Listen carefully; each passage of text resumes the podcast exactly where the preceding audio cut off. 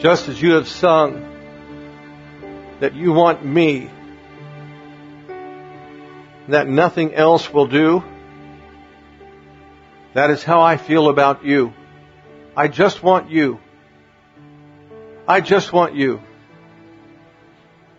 I want to be in your presence as well.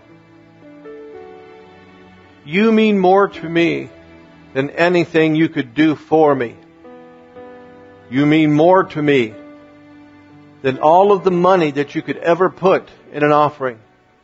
You mean more to me than any acts of service that you could perform for me.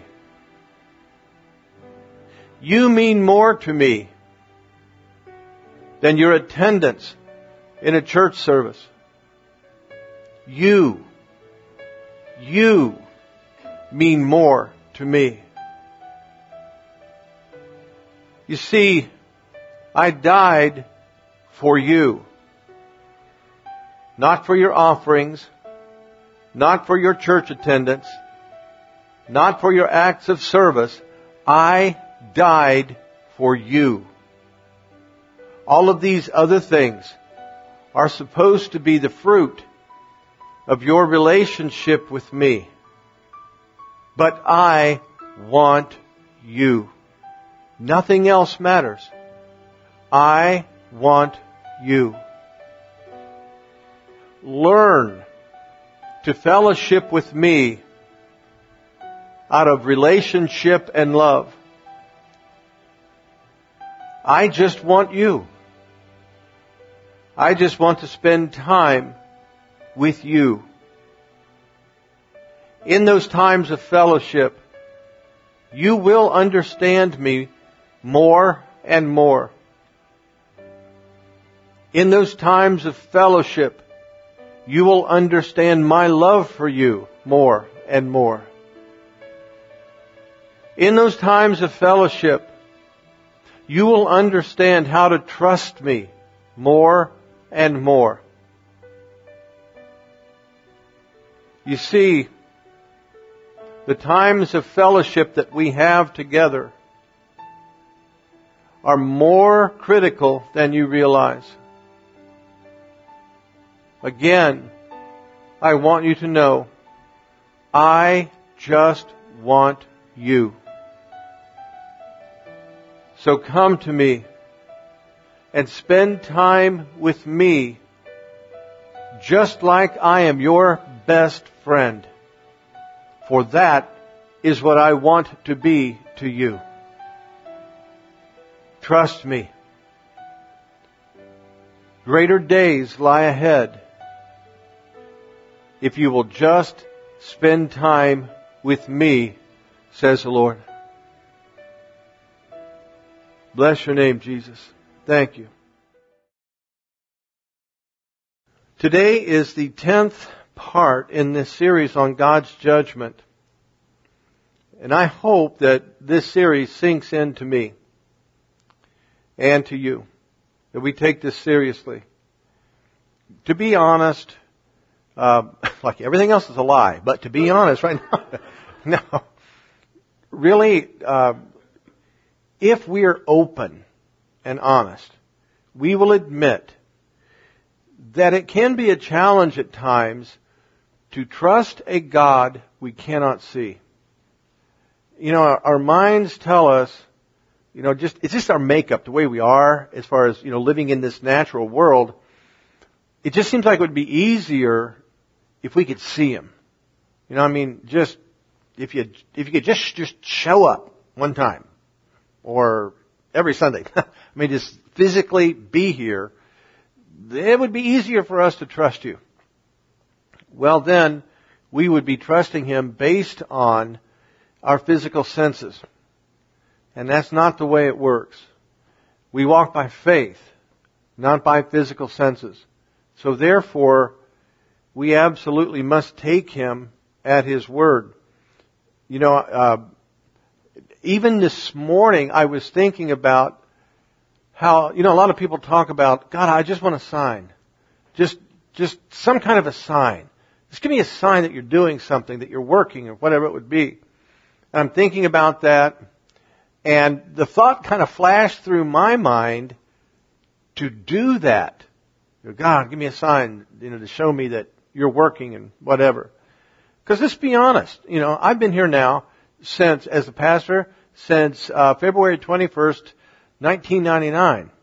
I thought by now there'd be a whole lot more of y'all. and so, God, you know, what's going on? You know, give me a sign. Well, I mean, I didn't ask that, but I was, it, again, that thought just shot right through. And the Lord began to speak to me about people asking for a sign. He said, you ask for a sign. He said, but my word is your sign. Because if you see it in His Word, that's supposed to be the sign. And some people would say, well, yeah, but what about Abraham? You know, God told him, look at the stars and look at the grains of the sand. Well, yeah, that's true. God did that. But Abraham wasn't born again.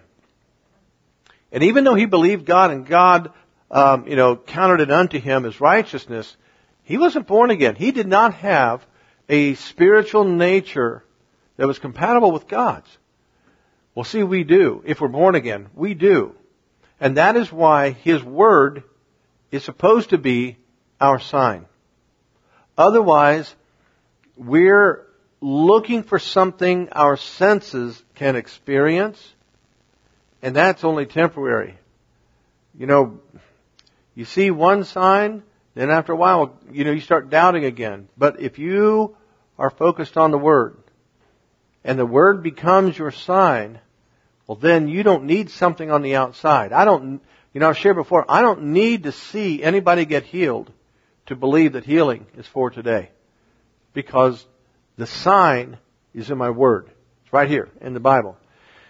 Now, along with that, when God makes these statements in His Word about judgment in this lifetime prior to the final day that we stand before Him, it's kind of like we all understand, well, the day's coming, we're all going to stand before God, that final day of judgment. We, we all pretty much accept that, and we know it's coming sometimes we don't really live like it's coming.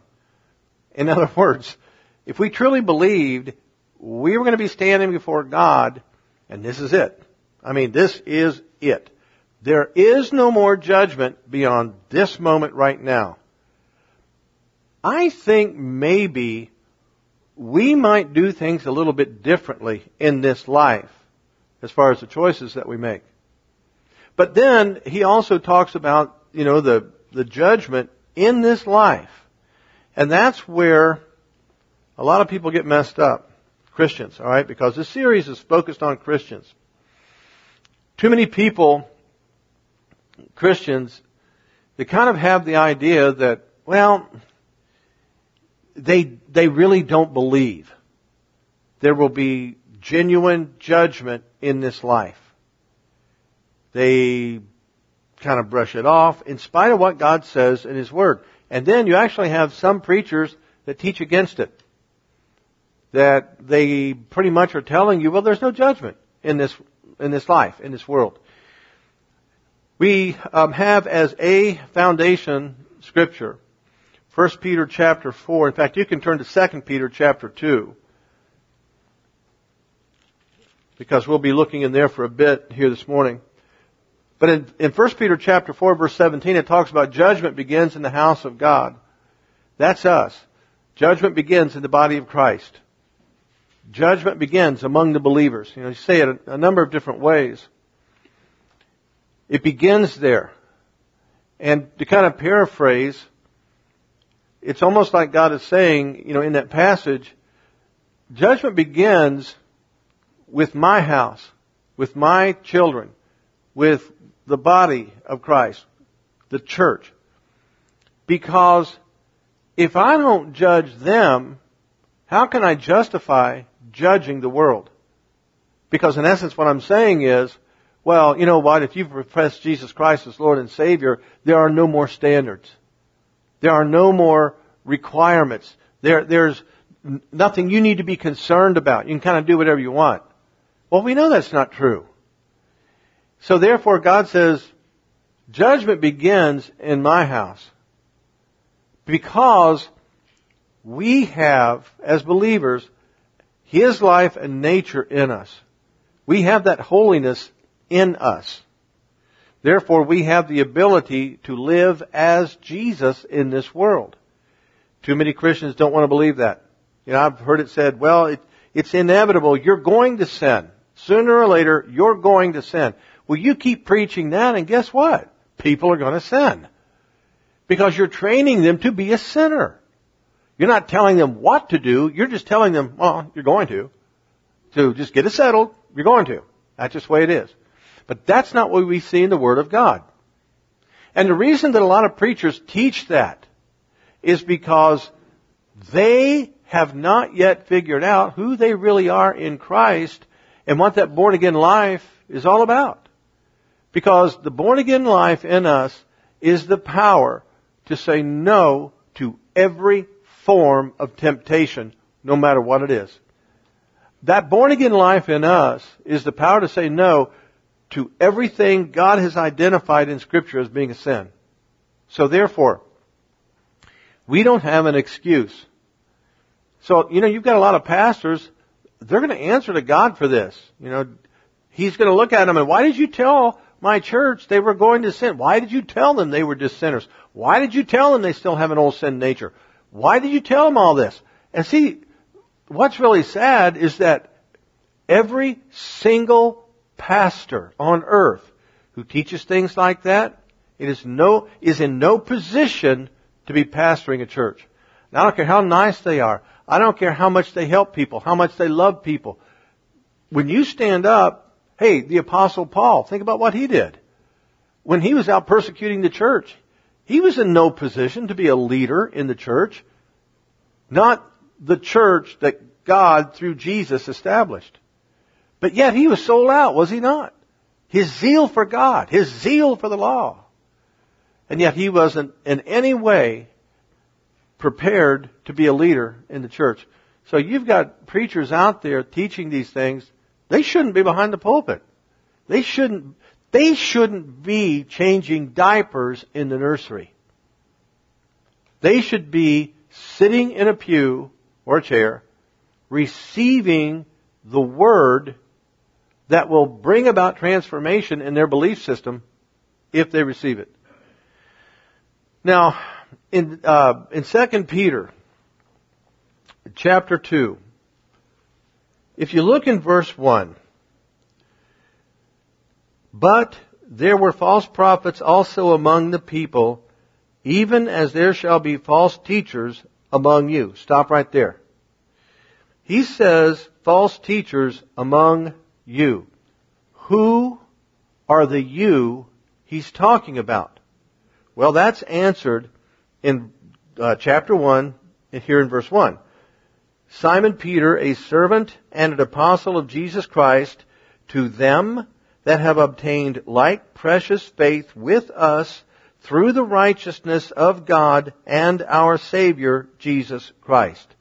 So, in chapter 2, verse 1, there were false prophets also among the people, even as there shall be false teachers among you. The you, that's the body of Christ. Christians. Alright? It's extremely important we get that settled right here and now. Because what we read beyond this is a warning to the body of Christ.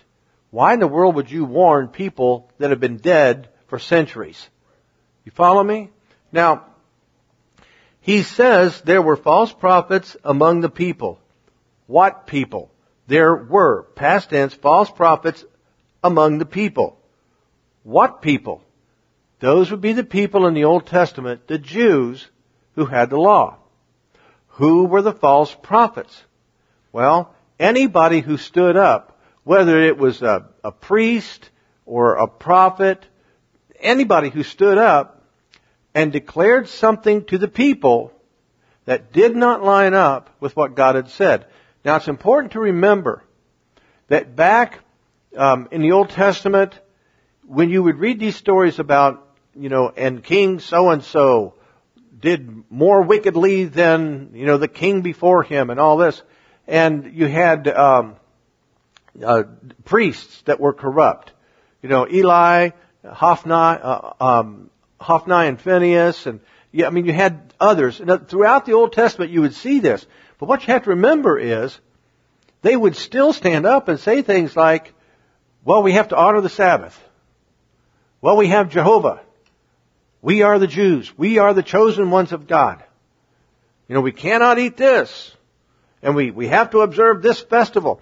What I'm getting at is, they still talked about the law. They still talked about Father Moses, Father Abraham, and all this other. However, they brought in, well, uh, the term he uses here, damnable heresies, they brought in truth that, well, it was their truth, not God's truth. They brought in their truth that they wanted the people to believe. And so God, back then, eventually, what did He do? He gave them plenty of time to fix the issue, and when they didn't, judgment, right?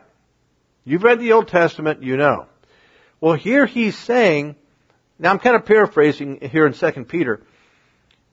It's almost like he's saying, let me remind you of what happened back then and what the result was.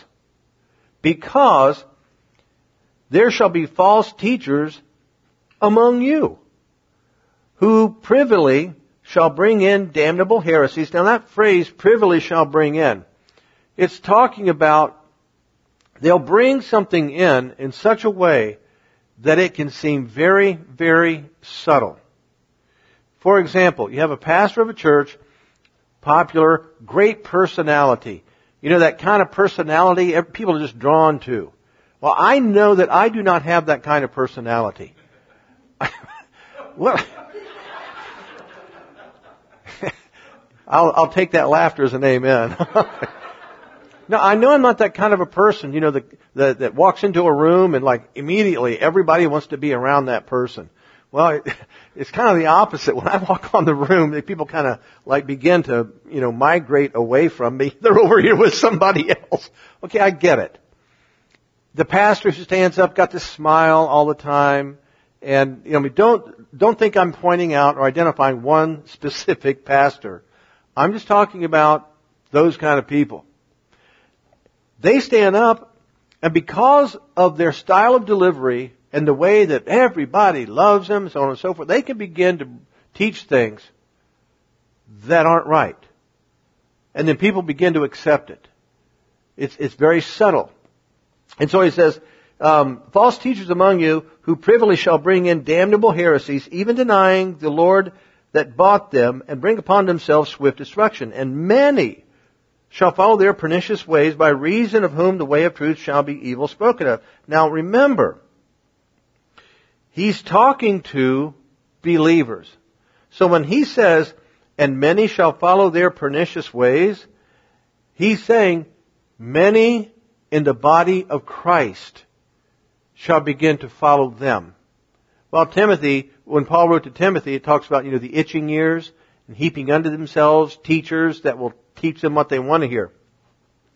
And verse 3, and through covetousness shall they with feigned words make merchandise of you, whose judgment now of a long time lingereth not, and their damnation slumbereth not.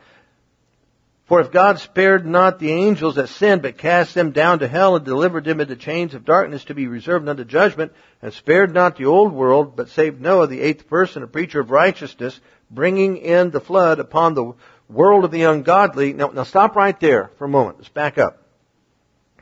In verse 1, you see this phrase, damnable heresies. Alright? Just that word damnable. And then, in, at the end of verse 1, you see the word destruction. Then in verse 2, you see the phrase pernicious ways.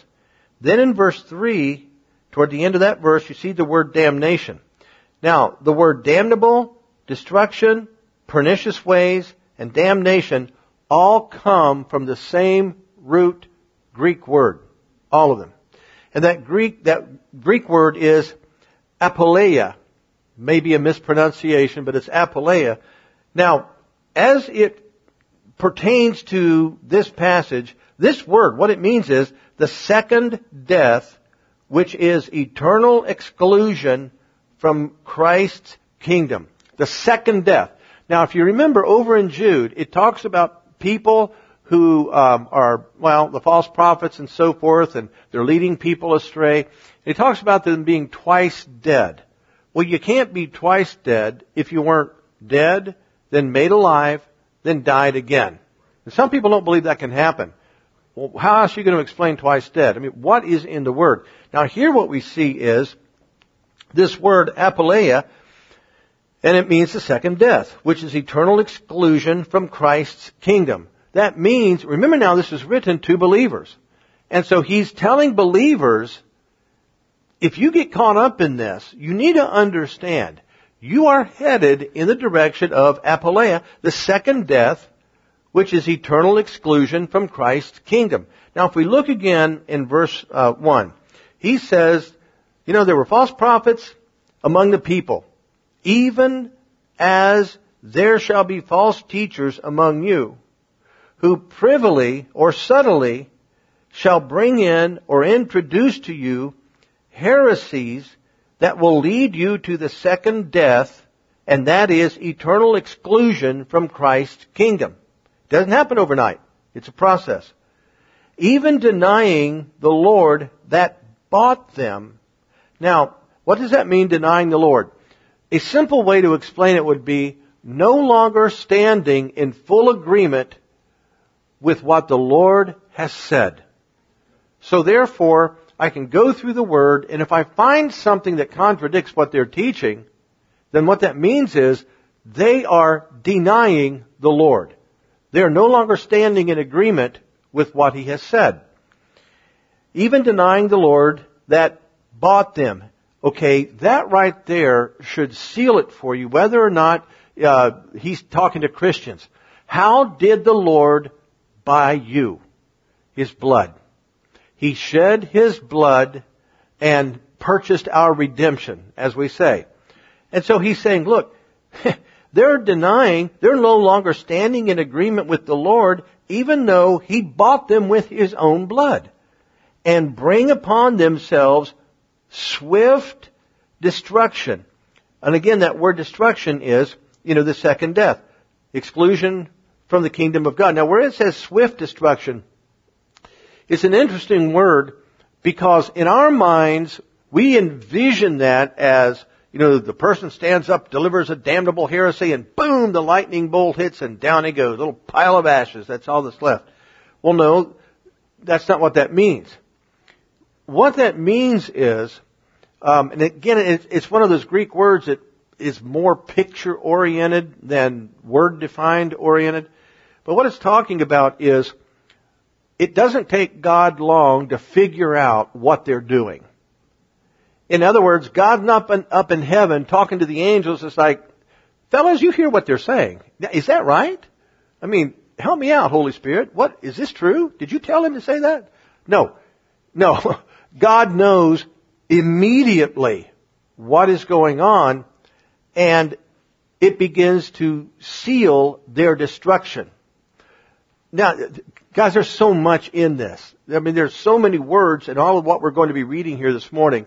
I'm just not going to get into all the different Greek words and etc., but I'll make reference to some. But then here, he says, and many, many in the body of Christ, many believers shall follow their damnable heresy ways that lead them to the second death, which is eternal exclusion from Christ's kingdom. Many shall follow them. So then here we have a group of, of people, we have Christians that are hearing this teaching and then they begin to follow after them. You understand what I'm getting at? At first, they're listening to the apostle Paul. But now they begin listening to some, the Hymenaeus, the Alexander, you know, the kind of guys that, that uh, Paul warned about. And he says, and many shall follow their pernicious ways, by reason of whom the way of truth shall be evil spoken of, or shall be, there should be blasphemy. The way of truth. Okay, what is the way of truth? Well, very simply put, the way of truth is right there in your hands, right now, the Bible.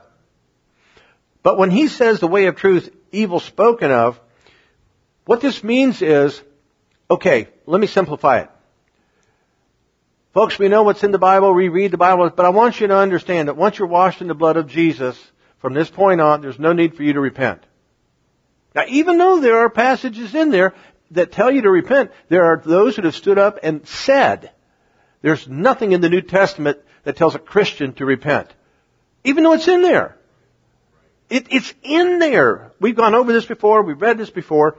And so when he says, uh, by reason of whom the way of truth shall be evil spoken of, if I tell you that the truth in scripture is no longer applicable, even though I won't say it like that, I will say it like this. Well, God knows who you are. He knows how you are. Um, you know, He, you are how He made you, and He respects the love you have for others. You, you follow what I'm saying here? Okay. At that point, the way of truth is now evil spoken of. And he says, and through covetousness shall they with feigned words make merchandise of you. Now, that's kind of wordy. The covetousness, don't think in terms of, uh, of it only being about, I want your money. No, the covetousness, part of what this, the image this is presenting is, I want your attention. I want you to listen to me.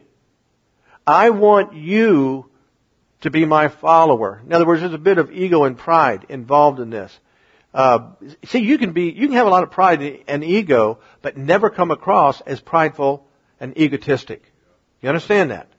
Well, and he says, with feigned words, make merchandise of you. Now, this feigned words, um, it comes from a word plast. The word feigned comes from a word plastos, which is kind of like the grandfather of the word plastic. Well, plast. Have you ever had uh, those plastic spoons and forks that look like they're metal, but they're not? I remember the first time, you know, I, I encountered that and I thought, oh wow, this place is really neat. I mean, I, they're having a picnic with all, you know, real silverware. And I pick it up and like, this is plastic. This isn't real. What's the deal? Okay, feigned silverware. okay, all right. feigned words. In other words, it looks real. It sounds real. And, and what's interesting is the way this is presented the way we would describe it today is they'll even use Greek or Hebrew words to try and prove their point. Well, you can do that. Look, you can take Greek and Hebrew words and make all kinds of whatever. You can present things that will sound real. And uh, look, let's, it's impressive when somebody stands up and says, well, now the Greek, in the Greek language, in the samawama tense of the blah blah, etc., so forth, you think, wow, that guy knows what he's talking about. Well, you know, it's like the one fellow said, he got a mouth full of words, but a head full of empty. No, he really doesn't know what he's talking about. So, and he says, whose judgment of a long time lingereth not, and their damnation, their apoleia, slumbereth not. It isn't that they're going to die tomorrow and go to hell. What this is telling us is God is not waiting 50 years to judge what they're doing.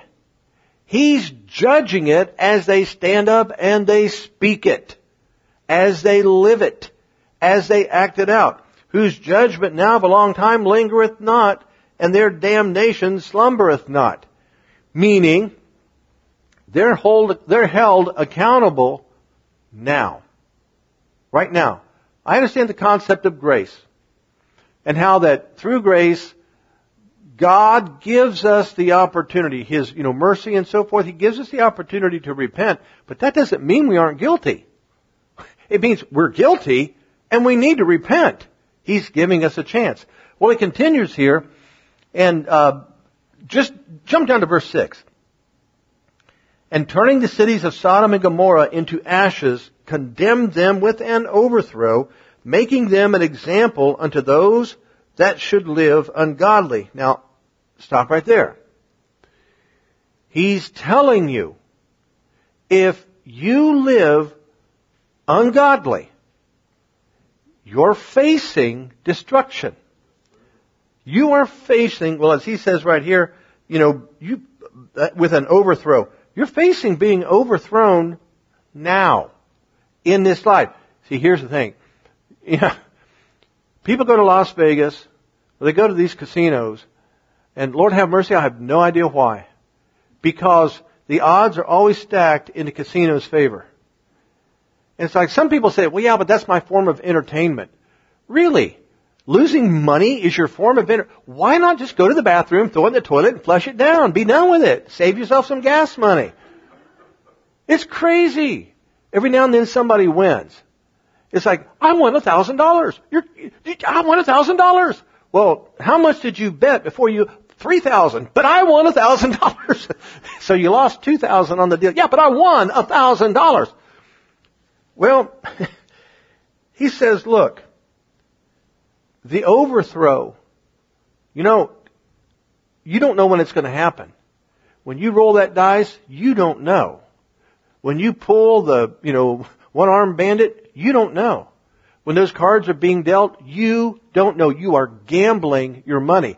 Well, in this, you're gambling your tomorrow. Because you don't know. And he says, making them, you know, an example to those that uh, afterwards should live ungodly. But then now look at this.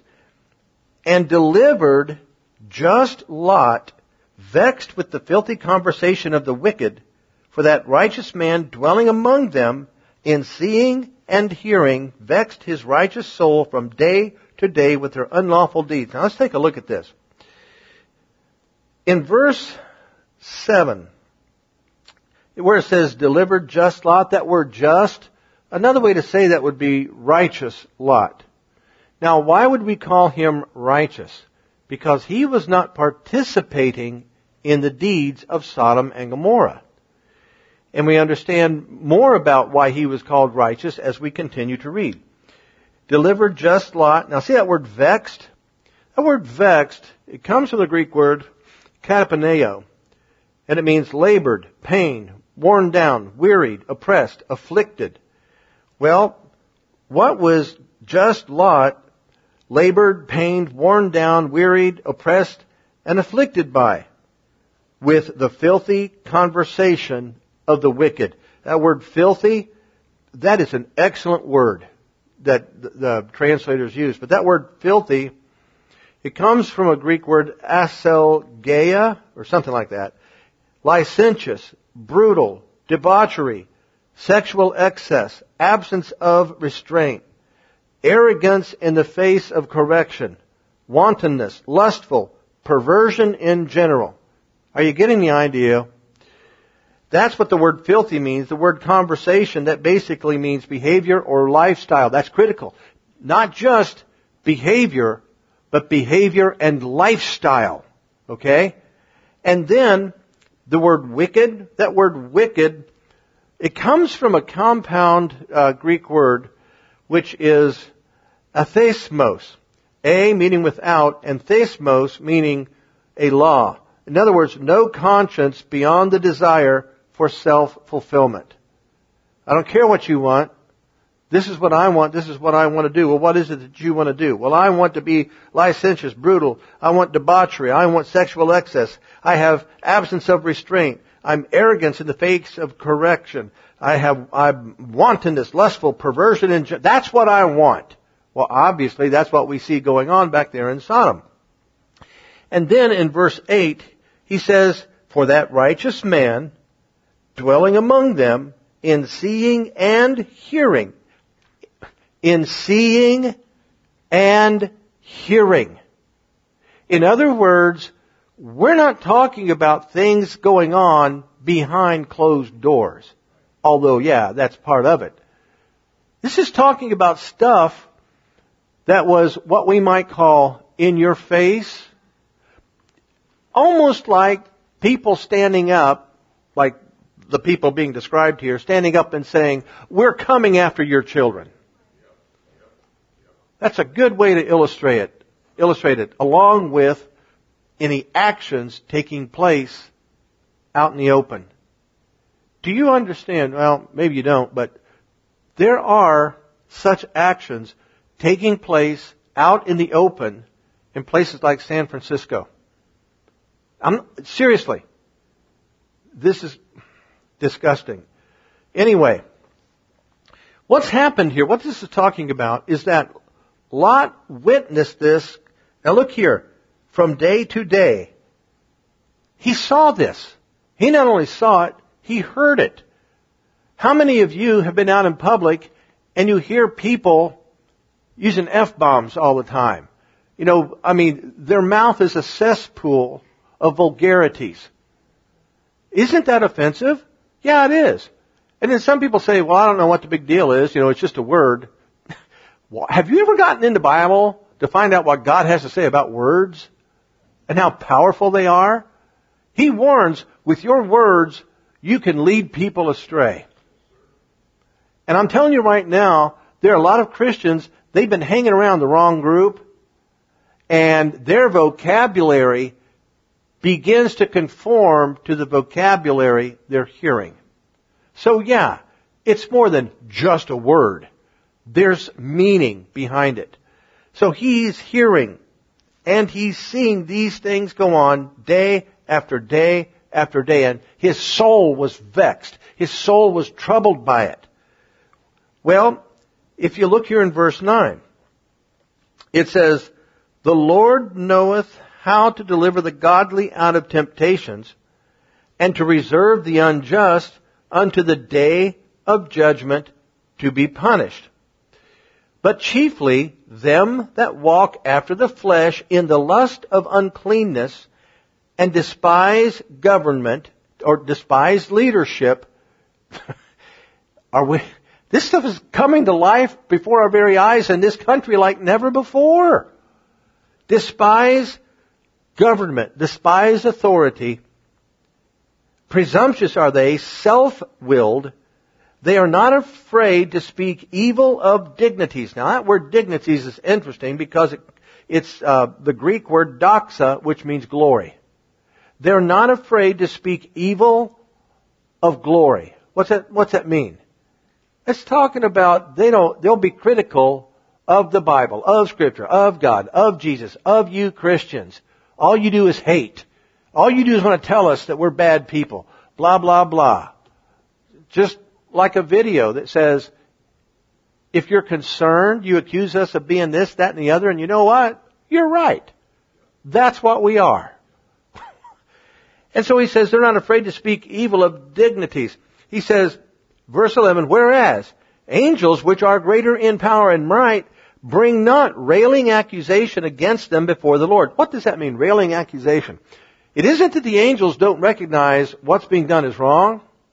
But what this is saying is that the angels, even though, now look here, he tells you right here they're greater in power and might, they do not declare a finality of judgment against them. Even though they could take you out. In the Old Testament it talks about an angel coming down and, and just killing thousands of the enemy in one night. So it isn't that the angels are incapable, they know their place. And if God doesn't tell them, uh, go wipe those people out, they don't. But if He says, do it, guess what? They do it. And if God gives an angel instruction to take you out because of your sin, guess what? You're gonna die. And if that angel appears before you and you say, what are you here for? He says, I'm here to kill you. And you say, well now just wait a minute. Hold on. Why are you here to kill me? Because God told me to come and kill you. Well why, why did He tell you to come and kill me? And the angel will pause for a moment and he'll say, here's what God is telling me. It's because of your licentiousness. Your, I mean, he goes through the list. So I'm here to kill you. Well, now hold on here, angel. Let, let's work something out. Angel says, there's nothing to work out. You die. And then he takes out his sword and, or whatever he does. However angels do these things. He does it. And then you know what he does? He goes back to God. Says they're gone. God says, thank you. Now, I don't know that God says thank you. you know but you follow what I'm saying. In other words, he's saying the angels do not step in and take the place of God, even though they realize what you're doing is absolute rebellion to the supreme holy authority of this universe. He says, but these, as natural brute beasts, made to be taken and destroyed, speak evil of the things they understand now not, and shall utterly perish in their own corruption, and shall receive the reward of unrighteousness as they count it pleasure to riot in the daytime. That riot in the daytime, don't think of it as exclusively, um, you know, what we've seen, these riots in the cities here. But that riot in the daytime, what he's talking about is their sin. What they do, it is no longer a private matter. They are, think of it like this, they are rioting against Almighty God and they don't care who sees it. Have, here's, you ever seen some of the t-shirts that people wear? And the, the filthiness of their t-shirts? That is a way to describe what's, what this verse is talking about. Okay, now, let's think about this. He's using Lot, Sodom and Gomorrah, as examples of what's happening, what's going to happen, what you're facing as a believer if you start living this way. Now, turn over to Genesis chapter 19. Let's take a look at this. Kind of compare some of this with what he has just said here in um, 2 Peter. Now in Genesis chapter 19, beginning in, in verse 14, what happened, you know, these two angels show up and they said, okay, look, you know, the city's going to be destroyed. Um, we need to get you guys out of here. Well, it says in uh, Genesis 19 verse 14, and Lot went out and spake unto his sons-in-law, which married his daughters, and said, Up, get you out of this place, for the Lord will destroy this city. But he seemed as one that mocked unto his sons-in-law.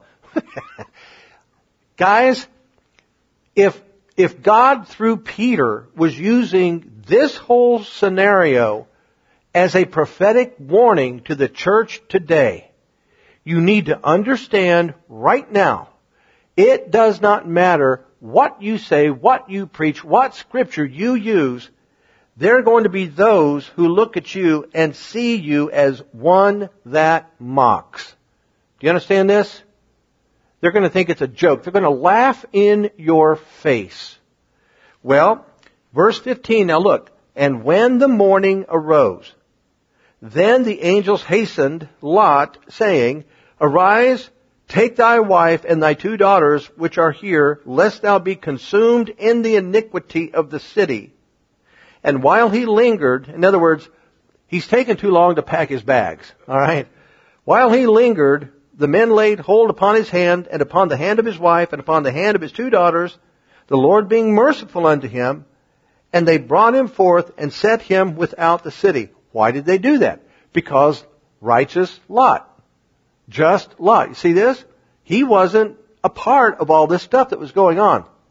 Now notice it says in verse 15, and when the morning arose, or when day broke, you understand what I'm saying? When day broke, what happened? The angels said, you gotta go, and the angels grabbed them by the hand on that day and took them out of the city. Well, listen again to 2 Peter chapter 2 verse 9. The Lord knoweth how to deliver the godly out of temptations and to reserve the unjust unto the day of judgment to be punished. See this? So when God was talking about this whole thing with Lot, back over there in 2 Peter, and then he goes into verse 9, the Lord knows how to deliver the godly. Well, he's still talking about what happened back there in Sodom and Gomorrah, how that on the day of judgment, God delivered Lot, his wife, and his two daughters. And it says here in verse 17, And it came to pass when they had brought them forth abroad, or brought them out of the city, that he, this, what the angel said, Escape for thy life, look not behind thee. Neither stay thou in all the plain. Escape to the mountain, lest thou be consumed. And Lot said unto them, Oh, not so, my lord. Behold now thy servant hath found grace in thy sight, And thou hast magnified thy mercy, which thou hast showed unto me in saving my life, and I cannot escape to the mountain, lest some evil take me, and I die. Behold now, this city is near to flee to, flee unto, and it is a little one. Oh, let me escape thither. Is it not a little one? And my soul shall live. And he said unto him, See, I have accepted thee concerning this thing also, that I will not overthrow this city for the which thou hast spoken.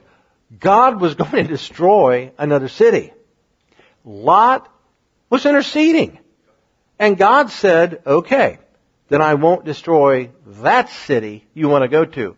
Verse 22, haste thee, escape thither, for I cannot do anything till thou be come thither. Therefore the name of the city was called Zoar. Why did God say I can't do anything until you get out of the way? Because it all goes back to the covenant God established with Abraham. That covenant extended to Lot. And God is saying, okay, look, until you get out of the way, I can't do anything. Now let me just interject briefly, alright? Very briefly. If this doesn't tell you something about the power of intercession, I don't know what does. Because in essence, God was interceding on behalf of. Now, as you're going to see in a moment, intercession only goes so far. Because, look here, the sun was risen upon the earth, verse 23, when Lot entered into Zoar. Then the Lord rained upon Sodom and upon Gomorrah brimstone and fire from the Lord out of heaven. And he overthrew those cities and all the plain and all the inhabitants of the cities and that which grew upon the ground. But his wife looked back from behind him and she became a pillar of salt. See that? Now what, verse 17, look at this.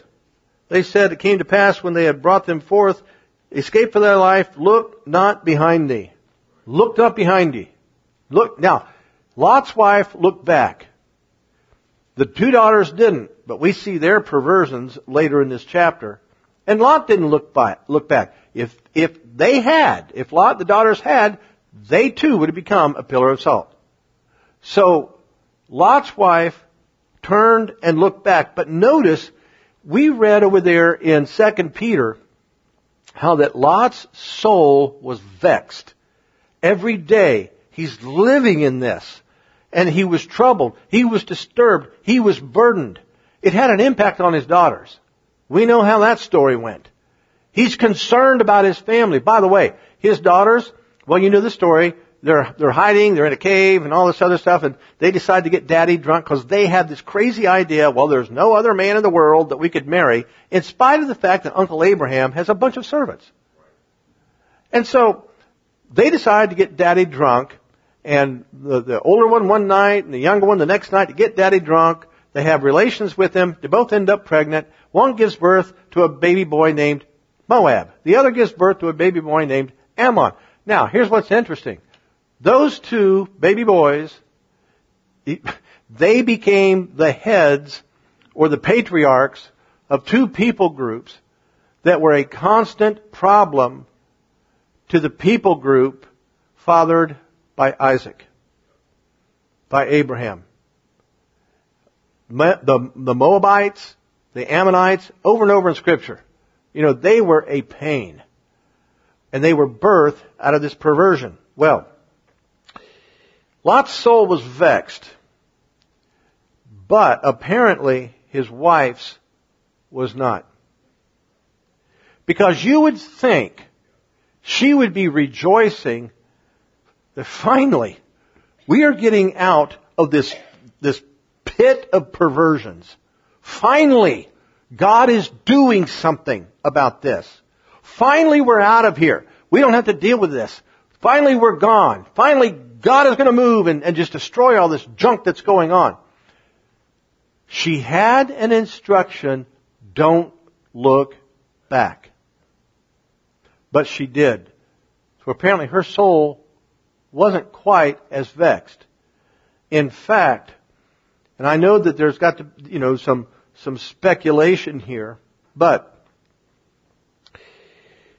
it's possible that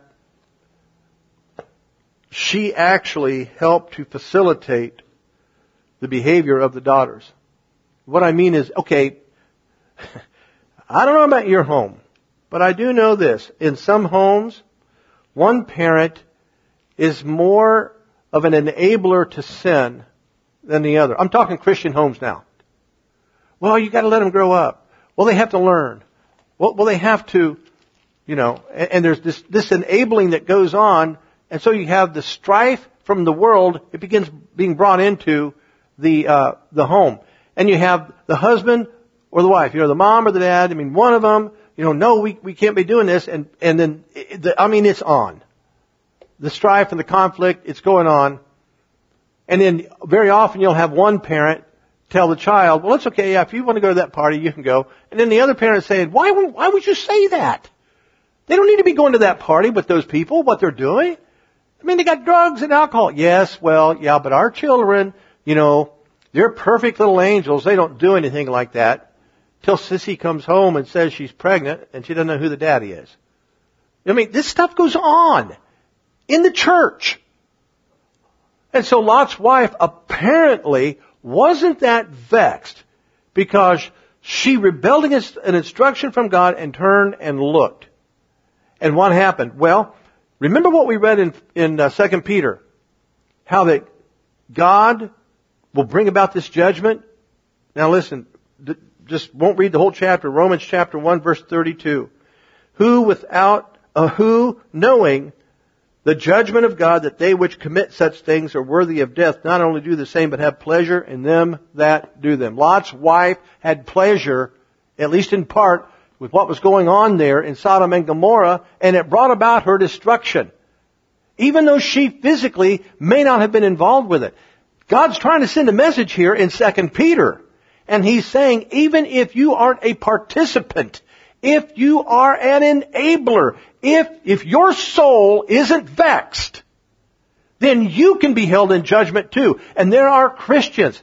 Here the other day, well, no, don't want to say that one just yet. There are Christians who will defend the behavior of their children when their children get involved in the kind of things that brought about destruction in Sodom and Gomorrah. Well, God loves them. Well, yeah, Jesus died for them, but He didn't die for that behavior. He died for them so they could be delivered from that behavior, so they could quit living that way. Now, I want to read something to you. This came from um, from Michael Brown, he uh, sent this out on August the 16th, just a couple of days ago. And in it, he's talking about, um, well, a disturbing trend that has been growing in recent years, a trend in which you can claim to have a relationship with Jesus and speak of your great love for God without that relationship making any tangible impact on your life. Back in 2013, in an article in Ministry Today, Ministry Today is supposed to be a Christian magazine. And in some aspects, it has good stuff, good articles relative to the Christian life. But, I, I wouldn't want that magazine in my home because it's, it has too much compromise in it. Listen to this. Back in 2013, in an article in Ministry Today titled The Tragic Fruit of a Compromised Gospel, I referenced a senior editor of one of the nation's leading Christian publications who spoke with regret about the, quote, long-standing evangelical myth that there should be something different about the Christian. Wrote about a glamorous spokeswoman for a conservative Christian, for conservative Christian values who explained that I am a Christian and I am a model models pose for pictures including lingerie and swimwear photos. really? I think you and I both know what lingerie and swimwear photos look like.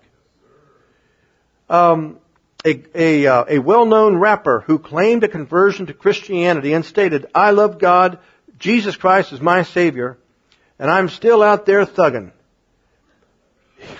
He has been baptized, attends church regularly, and says, I still love the strip club, and I still smoke and drink. I'm faithful to my family, so I wanted to make an album where you could love God and be of God, but still get it popping in your life. Are we not talking to false prophets and to false teachers? They don't all stand behind the pulpit. Some of them are in the recording studios. Things are even worse today as a superficial or downright false message is proclaimed day and night online and then spread like a tsunami via social media. Good glory if that is not true. I mean, there are a lot of Christians out there, you're just plain dumb stupid. Because you buy into stuff and you repeat it and you have no scripture to support it. It is a message of salvation without sacrifice and redemption without requirements.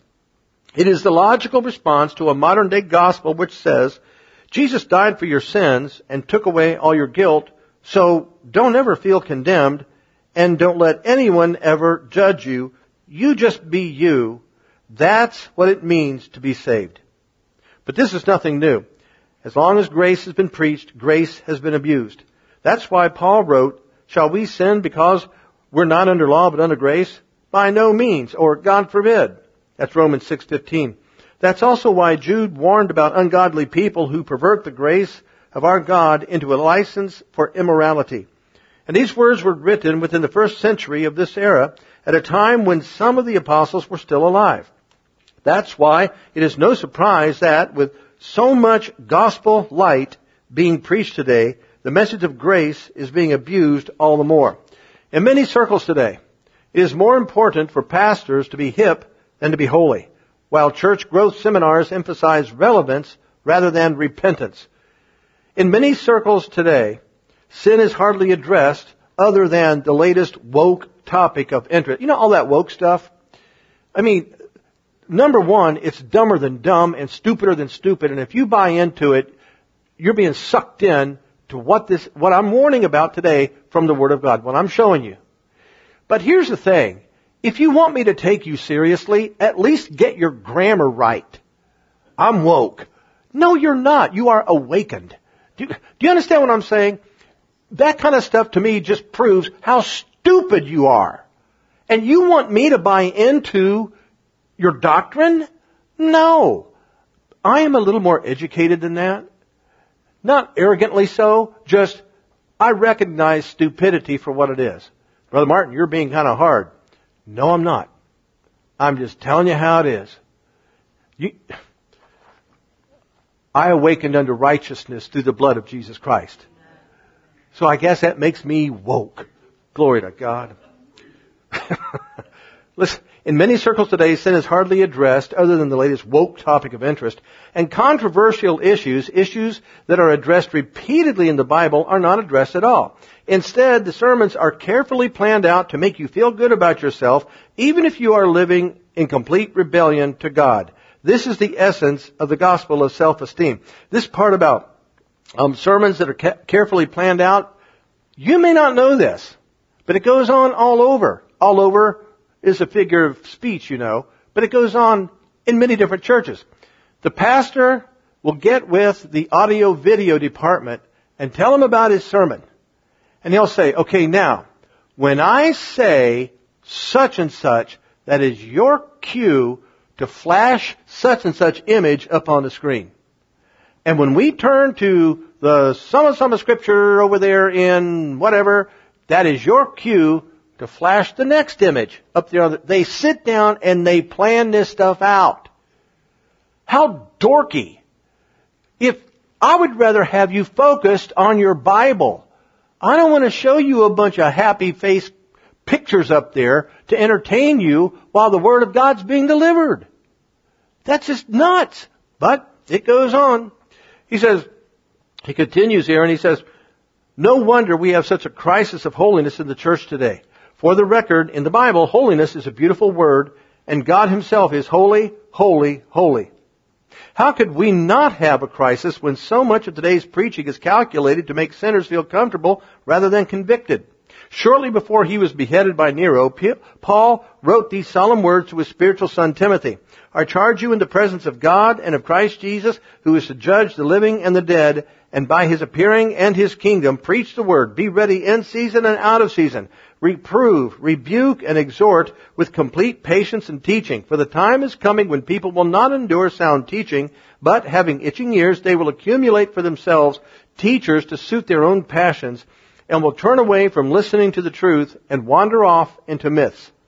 We are in such a season again today, one in which Paul's counsel to Timothy, namely, that he reprove, rebuke, and exhort, is judged to be severely outdated and out of touch.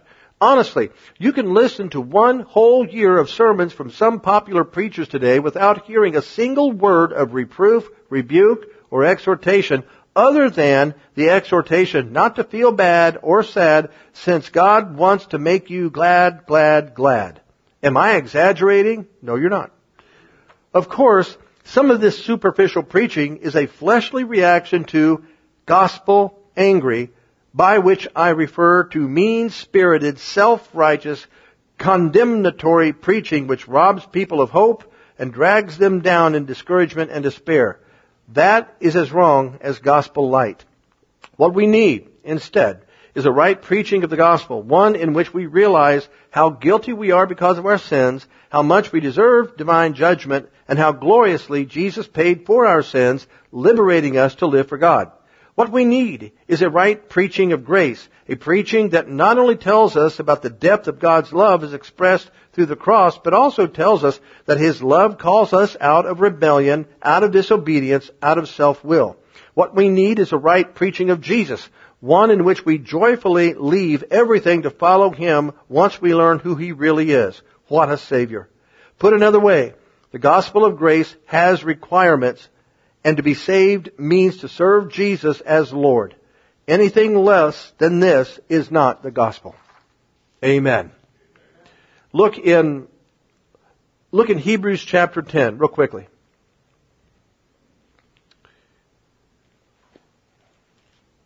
the, the, the title of that article is Pied Piper Preachers and the Gospel of No Responsibility.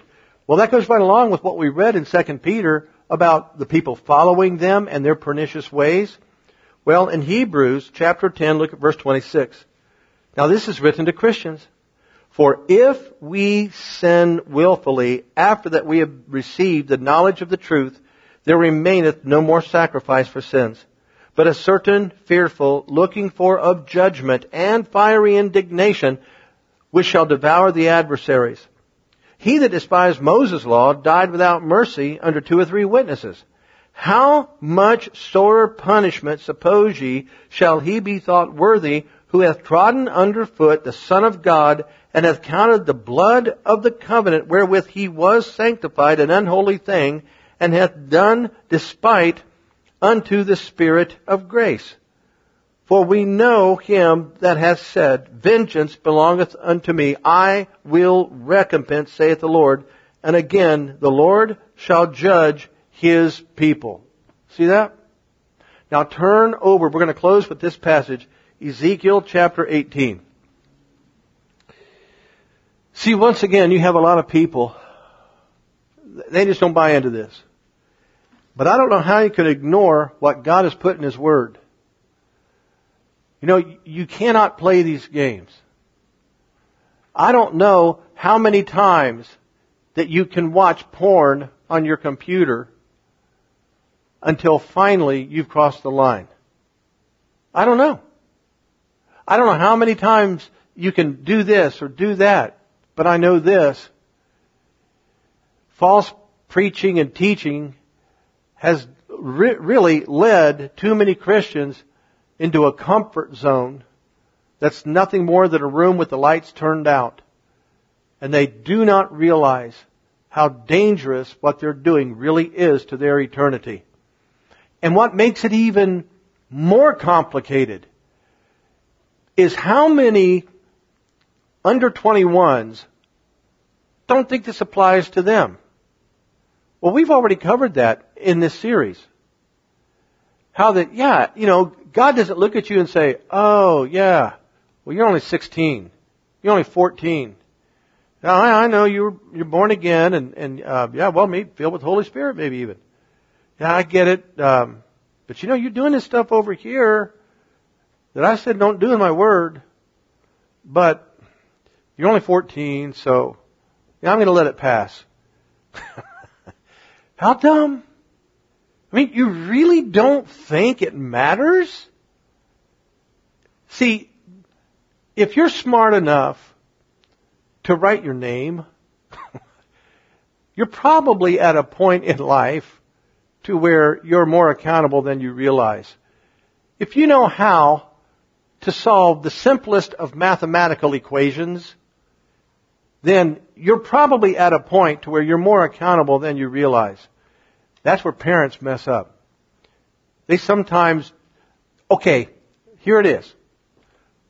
We, in the, in the body of Christ, we buy into this, well, they're 18, now they're adults. And they can make their own decisions. And let's see here. Where is that? Second stupid chapter 7 verse 3. Where's that? No, that is something that's been imposed upon the body of Christ by society and you cannot support it with scripture. You, you flat out can't. This is why a lot of parents let the 18 and above year olds live under their roof and do whatever they stinking want because, well, you know, they're adults now. Really? And we get that from where in scripture? Where do you find that? Now, parents need to grow up too. But consider what we just read there in Hebrews about the if we sin willfully, okay, your, your goose is cooked, as, as they say. But now listen to what God has, now this is prophetic. And I'm going to read it somewhat from God's prophetic nature in this passage. In verse 21, but if the wicked will turn from all his sins that he hath committed, and keep all my statutes, and do that which is lawful and right, he shall surely live, and not, and he shall not die. All his transgressions that he hath committed, they shall not be mentioned unto him. Remember what God said? Their sins and their iniquities will I remember no more? He said, they shall not be mentioned unto him. In his righteousness that he hath done, he shall live. Have I any pleasure at all that the wicked should die, saith the Lord God? And not that he should return from his ways and live? But when the righteous turneth away from his righteousness and committeth iniquity and doeth according to all the abominations that the wicked man doeth, shall he live? Now God's talking here about, not that you had a bad day at work and so you did something wrong. No, he's talking about you're following the pernicious ways. You're doing more and more of this stuff as a type of lifestyle and behavior. He says, all his righteousness that he hath done shall not be mentioned. In his trespass that he hath trespassed, and in his sin that he hath sinned, in them shall he die. Yet ye say, the way of the Lord is not equal. Now think about this. What do we hear today from Christians? You're condemning me. You're trying to make me feel bad about myself. Man, I'm just telling you the Word of God. This is what God has said. You know, why are you doing this? Why are you twisting the Word? That's because you want to live in your pernicious ways. He says, you say the way of the Lord is not equal. Hear now, O house of Israel. Hear now, O body of Christ. Is not my way equal? Are not your ways unequal? When a righteous man turneth away from his righteousness and committeth iniquity and dieth in them for his iniquity that he had done, shall he die. Again, when the wicked man turneth away from his wickedness that he hath committed and doeth that which is lawful and right, he shall save his soul alive. Because he considereth and turneth away from all his transgressions that he hath committed, he surely shall, he shall surely live, he shall not die. Yet, says so many in my church, the way of the Lord is not equal. O church, are not my ways equal? Are not your ways unequal? Therefore I will judge you, O body of Christ, every one according to his ways, saith the Lord. Repent and turn yourselves from all your transgressions, so iniquity shall not be your ruin. Cast away from you all your transgressions whereby ye have transgressed and make you a new heart and a new spirit for why will you die, O church of God? For I have no pleasure in the death of him that dieth, saith the Lord God. Wherefore turn yourselves and live thee. Turn yourselves and live ye. See this? You think he was only talking to the people back then? No. God is saying, your soul needs to be vexed if you're doing this stuff. But not only that, hear me out. Those of us who are not doing these things, those of us who not, do not approve of those things, those of us who, you know, the parents or whatever, we do not let those things go on under our roof. It's, if you're going to live like that, then you're going to do it someplace else. You're not living that way under this roof. And if you end up homeless, living by a trash dumpster, that's on you. It's not on me because the Word of God says we cannot have this compromise. I am not going to be Lot's wife and look back at the disaster. I'm not going to do it. If we do not have that kind of stuff going on in our lives, our soul needs to be vexed because it is going on. And we need to be a place of intercession on behalf of those who are doing these things. Really, in the body of Christ and the lost. They need Jesus. And those in the body of Christ, man, they, they need, like God says here, they need to turn from their wickedness. If you've got friends or family members, especially like your family members, they're involved in some of this stuff, just keep calling their names out to God. One of the things that I do when I'm praying, and I name certain people by name almost every day. I name them by name before God. And part of my confession over them is that they have turned their backs on the world. Whatever that means to those individuals, they've turned, for some of them, yeah, they're living a Sodom and Gomorrah lifestyle. But I, my declaration over them is that they've turned their backs on the world. That's part of my confession. And I also include God sent angels. Angels, you know, follow the orders given to you by Almighty God and, and whatever He says to do, you do. Create the atmospheres. You know, if you have to manifest in front of them and scare them, do it. Because guys, we cannot numb our souls to what's going on and act like it doesn't happen. Act like it isn't going on. And we also need to understand, just like with uh, Ananias and Sapphira, there are some people between now and the time the Lord comes back, there are some Christians, they're probably going to die. Just like when Paul was talking to the church at Corinth, and he says, you know, turn that fellow over to Satan for the destruction of his flesh, so his soul will be saved in the day of the Lord. In other words, I know this sounds crazy, but it's better for some Christians to die now than to keep living in a way that is going to separate them from God for all eternity. See, the problem is we don't know how close they are to that. We simply do not know. So I'm not saying you don't pray for them anymore. What I'm saying is this. Okay, put it like, let me say it this way. One way or the other, bless God, I want to see him in heaven. I want to see him in heaven. And if I have to shed tears now in this life at least I will be rejoicing with them for all eternity before the throne of God. Our soul must be vexed because of this stuff. And we have to take a holy, righteous stand in our life toward all of these things. We cannot compromise. We walk in love. We speak in love. We contradict behaviors in love. But we cannot compromise. We have to be the standard of Christ-like living to the world. Praise the Lord. And thank God we can. The power of His love, grace, mercy will enable us to do this. Praise the Lord.